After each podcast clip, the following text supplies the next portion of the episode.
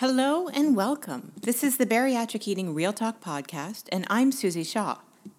If you are new to our podcast, bariatric eating is more than just talk. We support nearly a million post ops in our Facebook based support groups, which you can join if you like after you listen. I'll tell you where to find us at the end. We've created the most successful plan for bariatric regain on the planet. There's not a doctor's program or hospital plan or anyone who has addressed regain and the regain crisis with anywhere near our success rate. Thousands of people have used our Inspire diet along with our help and support to take their lives back, even when it seemed like things were hopeless. Those who help you in our groups are post ops. We've had regain, so we know how it feels. But we've also lost that regain, and we can help you find your way back to those smaller clothes in your closet. We have specific tools for you, goals, food lists, meals to eat, and we even have our own product line. So we go beyond just ideas and help you in real time. Our support is made up of people who are just like me. And collectively, we've spent the past 20 years helping post ops lose regain and learn how to change their habit so the weight stays off for good. And I'm pretty sure we can help you too. So let's get started. Today I've got a bit of tough love that's going to sound a lot like the opposite of norm- of what we normally talk about. Instead of ways to get back on track or stay on track or how to start over again, I want to talk about the other side of weight loss. The side that starts with phrases like, How do you stay motivated? How do I get inspired to go to the gym? Pray for me. I'm starting over again. This time, I'm going to stick with the plan. I need to lose weight too. And while I've touched on most of these in previous episodes, I want to first state that all of these are common things that people think before they start to work on a regain or even start the surgery process. And that's okay. It's good to ask these questions, it really, really is. But I want you to consider this. If you are asking these same questions over and over again and not making changes, or saying these things and then coming back with excuses like these, it's just too expensive to eat healthy. I don't have anyone to walk with. I don't have time to do this. I tried, but I just couldn't do it. Maybe it's time to recognize that you aren't ready. And I know that's really harsh to hear and it might sting a little bit, but I want you to consider this carefully.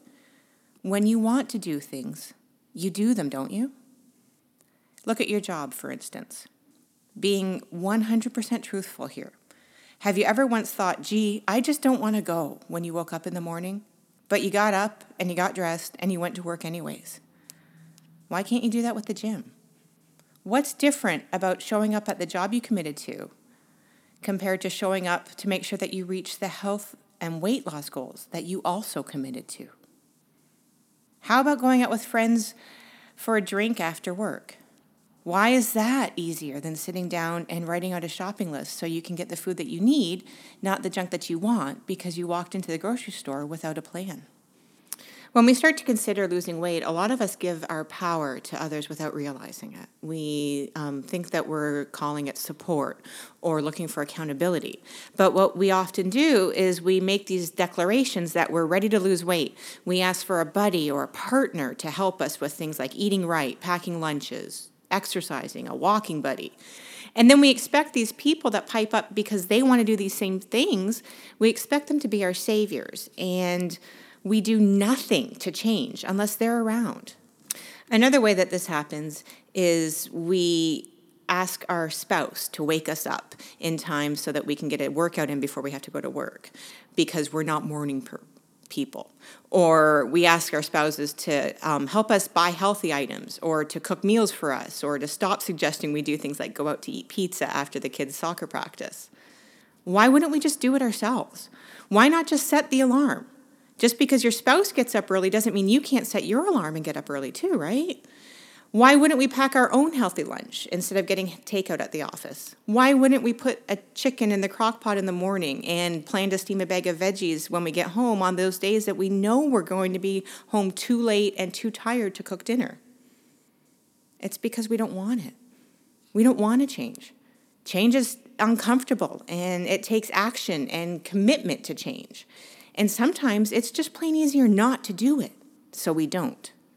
And then on a random Wednesday morning, it takes a little bit of effort to buff, button up that shirt.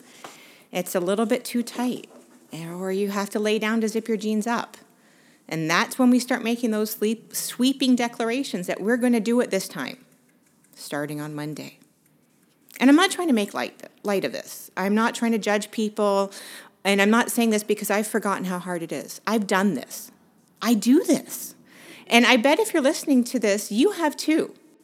Maybe you're past it as you've listened to the first three episodes of this podcast series and you figured out what choices to make and how to set goals. Or maybe you're just tired of giving up and not taking your own BS as a reason to not change.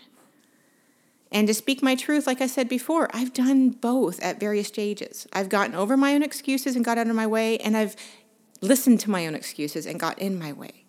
I've hit the snooze button and said I'll do it tomorrow, and I've, I've set an alarm and gotten up when it went off the first time. So here's the deal maybe you just don't want to lose the weight.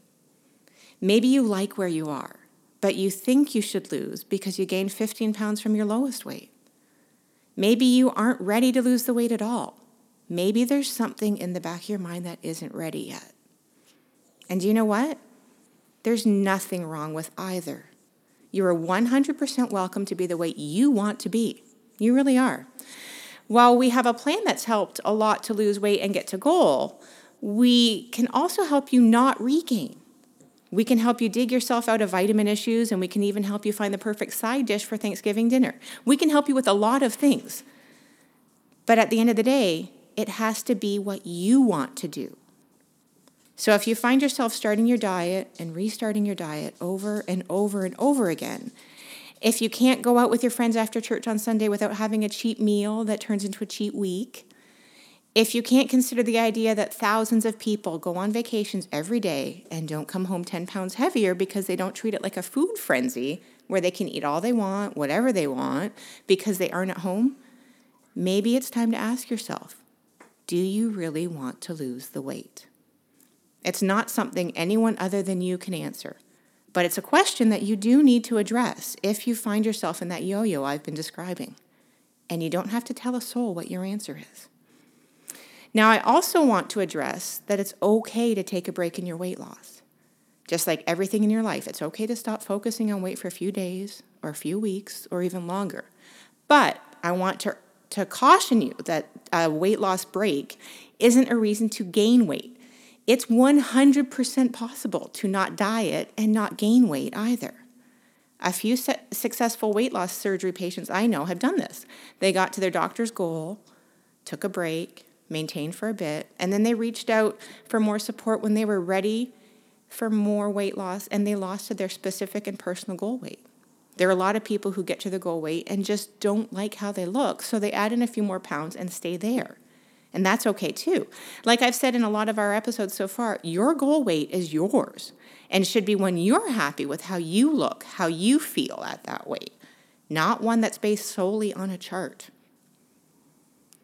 All of everything that I've talked about is okay as long as you aren't taking these breaks and, and um, weight loss pauses to revert your habits and your lifestyle that you've worked so hard while you were losing the weight. You have to keep eating the way you were before your break. You have to keep going to the gym if you've been going already.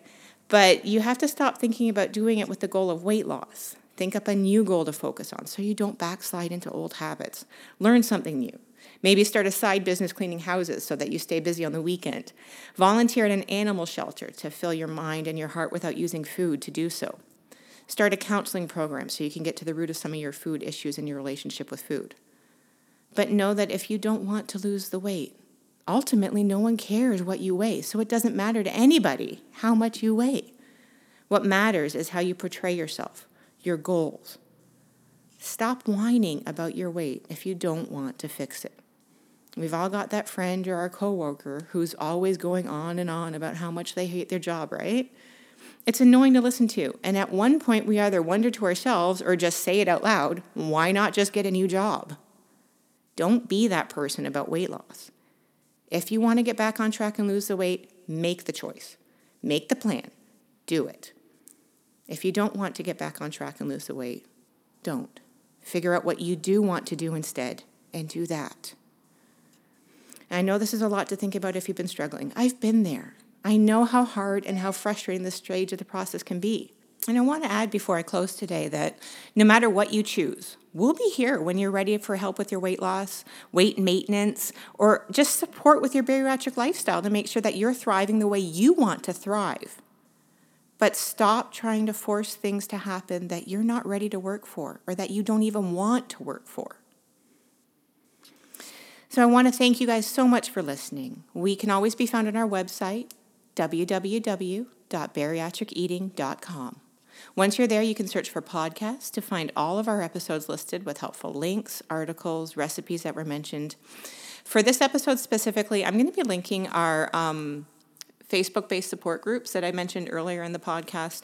Um, they're great. Um, we give real life support without sugarcoating, without messing around um, with you know virtual hugs that end up not doing much of anything to actually help you. I'll be linking our Inspire Diet. So if you're ready to face your regain and take action today, you can. And I'm going to link our Thanksgiving recipes because I know it's that time of year. Excuses are really, really high right now.